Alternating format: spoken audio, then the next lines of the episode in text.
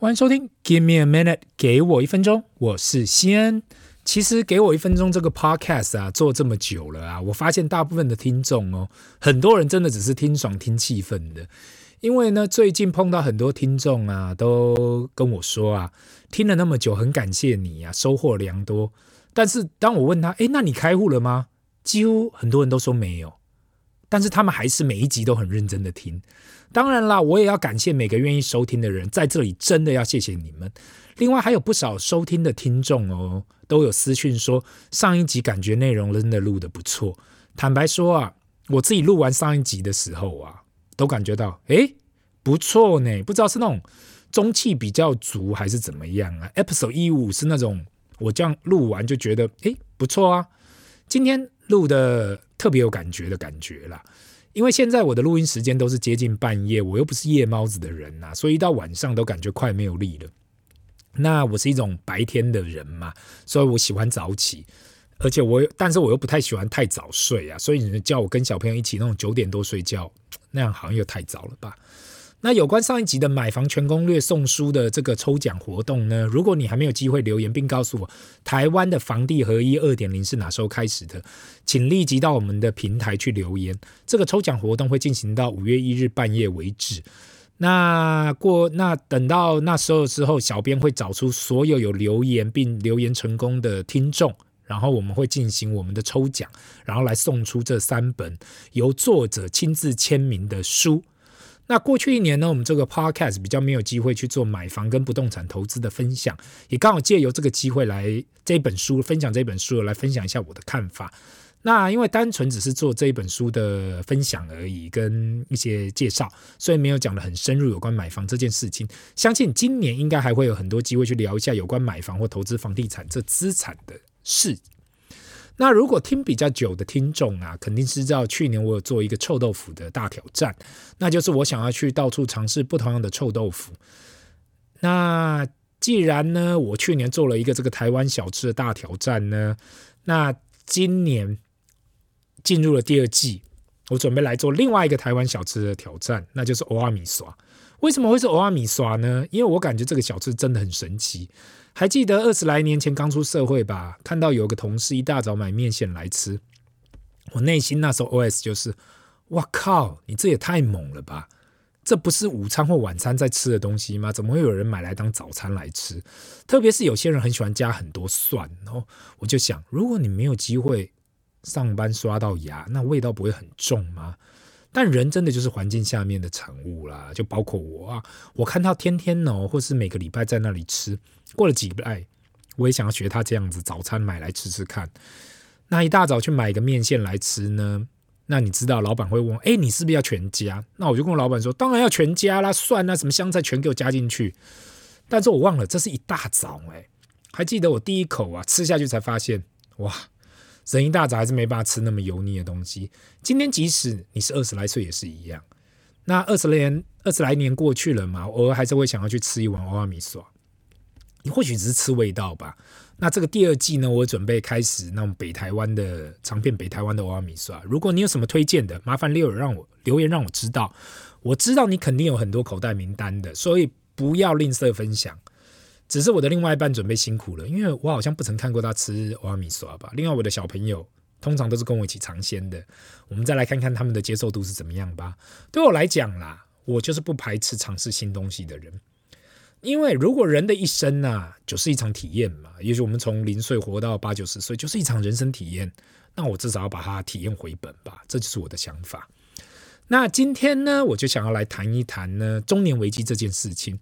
如果你是跟我差不多年纪的男人，刚过四十岁，你肯定有感受到。毕竟这应该是全世界所有男人会碰到的事情，midlife crisis。年轻的时候碰到很多中年人这样讲，我还感觉不到。因为如果你现在才刚出社会，或是才刚跨入三字头，你会感觉有那么严重吗？什么中年危机啊？你问二十年前的我，如果人问到中年危机是什么鬼，坦白说，真的讲不出来，因为没办法去想象啊。但是最近很多人都在问我这件事情，我就坦白讲啊，我大概刚四十的时候也会有这样的困扰。现在看回去，觉得好像当下可能想太多了，但是当下就真的感觉很迷茫啊。首先，我先来定义一下中年危机到底是什么好了。中年危机呢，就是一种心理因素啦，其实单纯心理因素。据统计呢，大约有九十八十 percent 以上的人啊，全世界有八十 percent 以上会有中年危机，被中年危机的影响啦。不管是在生活里挣扎的人，或是一帆风顺的人，都有可能因为迈入中年呐、而感到沮丧，不知道该何去何从，就很奇怪啊。其实三八三九真的跟四十出头差没有多少，但是就一跨入那个门槛，整个心态就不同了。但如果你认真去想一想这件事情啊。去看台湾的平均寿命就好了，男性在七十七点六七，女性在八十四点二五，这是内政部的统计数据哦。你说四十岁的男性已经过半了呢？好，如果不看台湾的数字，去看老美或全世界的数字啊，男性是七十四点五，女性差不多八十啊，更惨。你说怎么不会有所谓的 midlife crisis？那我觉得为什么很多人会有这样的困扰？因为过了四十岁，大家也工作了一段时间，有了家庭，有了小孩，上面有老的，下面有小的。爸爸妈妈可能退休了，小朋友了不起，小学最多国高中，在这样的情况下，其实就变成所谓的经济支柱，或者讲个老套的说法了，一家之主。这几天很多人问我说，他觉得工作到了现在，也开始对未来感到迷茫。如果有个目标啊，可以努力，那也还好。可是到了这个年纪，反而害怕改变。我们在年轻单身的时候啊，改变是一件小事，毕竟一人保全家保。如果比打个比方说，你要去出差，不怕你要我去多久。只怕你不让我去那么久。你说晚上要熬夜来拼，That's a piece of cake。隔天早上回家洗个澡又可以再来。让我们再快转几年，慢慢的你开始结婚，后面有了小孩，工作跟事业也开始有了着落。三十来岁的你知道，今天即使你要重新开始，No problem。三十岁今天失败了，我还可以再来一次。小朋友还小，反正他们什么都不懂，有什么关系？那那就再来呀。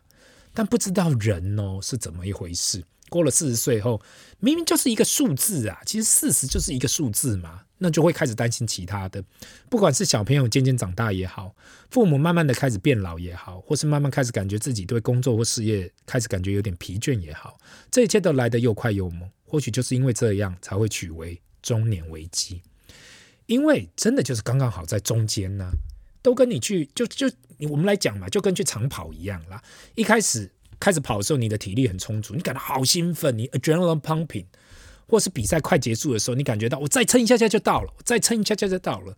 但是就在中在中间的时候，midway 的时候，你感觉到，哎，我已经跑了很久呢，但怎么感觉离终点还是有点距离？这时候你就会就觉得啊，不知道还要多久才跑得完，但是又感觉好像离起点已经一段距离了，那种内心感觉就是那种不确定性。那我自己系统啊，系统去去分析这件事啊，主因大概有以下几点我，我想到的，想要跟大家分享：一，我们感觉生命巅峰是不是已经到了？过去所有的努力都会进步，好像都还有机会可以更上一层楼。不管是薪水、职业、企业、财富或任何东西呀、都觉得，哎，我们只要再给我努力，再给让我努力一点点，我都还有进步的空间。但是等到过了中年的时候，好像就不是这样子了。那二呢？身体上的衰退，不管你是有没有病痛啊，感觉身体体力上跟免疫力上就是没有过往的好。你要说跟二十来岁的拼比，大家不要自己骗自己了。过去我刚出社会，主管跟我讲：“哎呦，他中年人感觉跟我二十来岁差不多。”我现在想起来才感觉啊，你真的想太多了，不要自己骗自己了。因为四十来岁的人就是跟二十来岁的人就是差很多。那三呢？找不到自己的人生目标，有些人一辈子都找不到自己喜欢什么，好像就这样过去了。读了书，出社会工作，有了家庭，好像就这样平平庸庸的过了一辈子。最后感觉这世界好像有我没有我都没差嘛，就没有那个存在感，自己找不到自己到底为什么会在这世界上存在的感觉。那第四点呢？小朋友逐渐长大，开始离巢，不需要父母了。那父母本身呢，就是自己从单身到有了这种依靠，就是小朋友又回到单身那样。如果不知道怎样去安排自己的人生，别的不知所措嘛。这些呢，以上这几点呢，都是我目前我想到统计一下人来问我有关中年危机的问题。那过去几年呢，我自己也思考过这些啊，也成功消除了自己的疑虑。虽然目前我还是战战兢兢的，每天战战兢兢的，但是至少我有个正面的看法在这里跟大家分享一下。那首先呢，第一点，评估自己的现况嘛，去定义自己未来想成为什么，跟过什么样的生活，把目标很明确化。只有把这目标更明确化，才有办法去自己重新专注在你的目标。我还记得以前的教练用打球这件事情来比喻人生，你设定的目标就跟球门一样，当你达阵的时候啊，你把球门再往后移，再去设定更高的目标，让自己保持有个目标嘛，这样才不会在人生里迷茫。所以你的目标是什么？先确认好，剩下来就是拼老命去达成吧。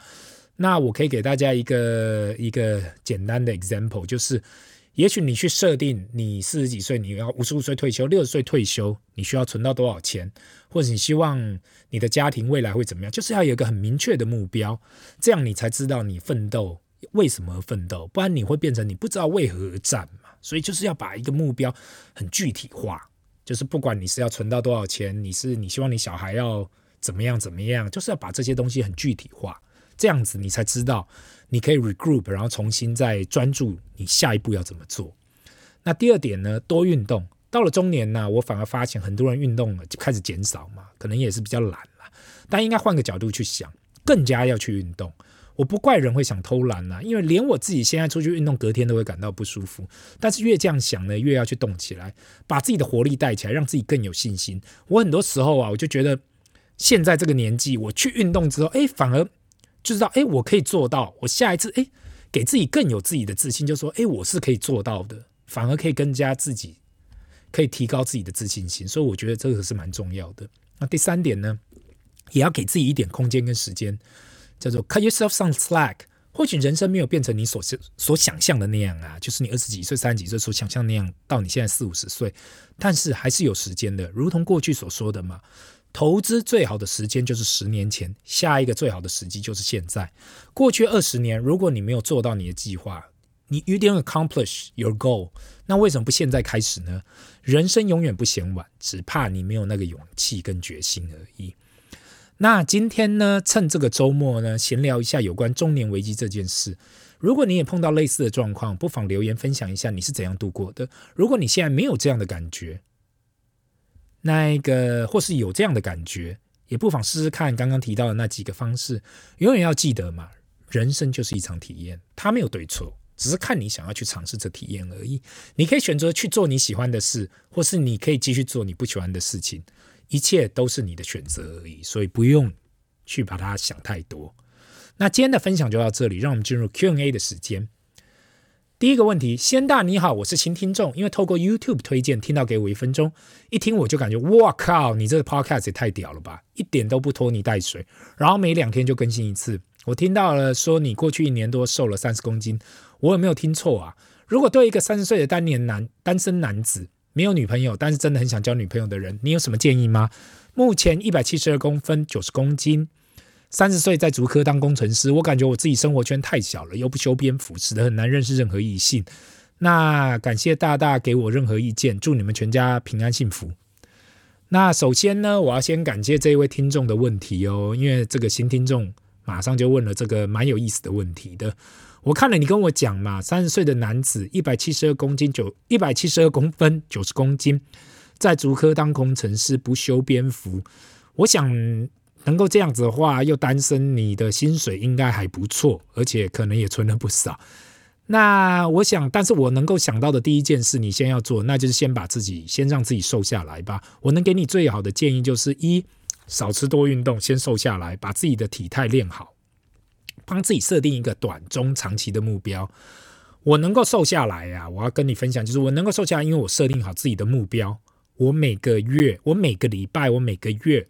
我每一季要瘦多少？我一定要很正确的数字，把自己逼到这种极点、极限啦。因为人很奇怪哦，如果只要每天喊我要瘦下来，你永远瘦不下来。你要定一个数字，我要瘦叉叉叉公斤，我要瘦一个月要瘦五公斤，或是我总共要瘦二十公斤，这是一种催眠啊，不要小看这种催眠法。你就催眠久自己，你就知道你要逼自己到到极限。第二点呢，不要听人乱讲，什么穿着外表不重要。内涵才是。如果你有读过数据的话，这个俗称的恋爱的大数据或两个男女的数据啊，八十 percent 以上的异性都是先看外表。如果你外表不到位，对方马上把你打枪。不要说你有多少内涵知识啊，如果不知道怎样改造自己啊，就先上网看一下，或是没事翻翻各种品牌的网站去了解穿搭。如果你觉得你对这没兴趣，至少去几间快时尚的品牌嘛，像什么 Zara、H&M、Uniqlo，直接选广告搭配试试看。你就去试试到你自己觉得，哎，这样子还不错，或是问你比较可以相信的朋友来去看看。我觉得这是一个很好的进步。那第三点呢，我觉得也很重要，就是多培养兴趣，或者多看点书。这跟做业务一样嘛。如果天天宅在办公室，你永远接不到订单的。那你要把自己推销出去，肯定也是多出去走走，认识人，多培养兴趣，这样才有话题可以聊。宅在家里是永远不可能的。这问题，我感觉我好像很认真的回答了你，但是也希望你一切顺利，希望以上的回答有帮助到你。那这里是 Give me a minute。给我一分钟，我们下次见，拜。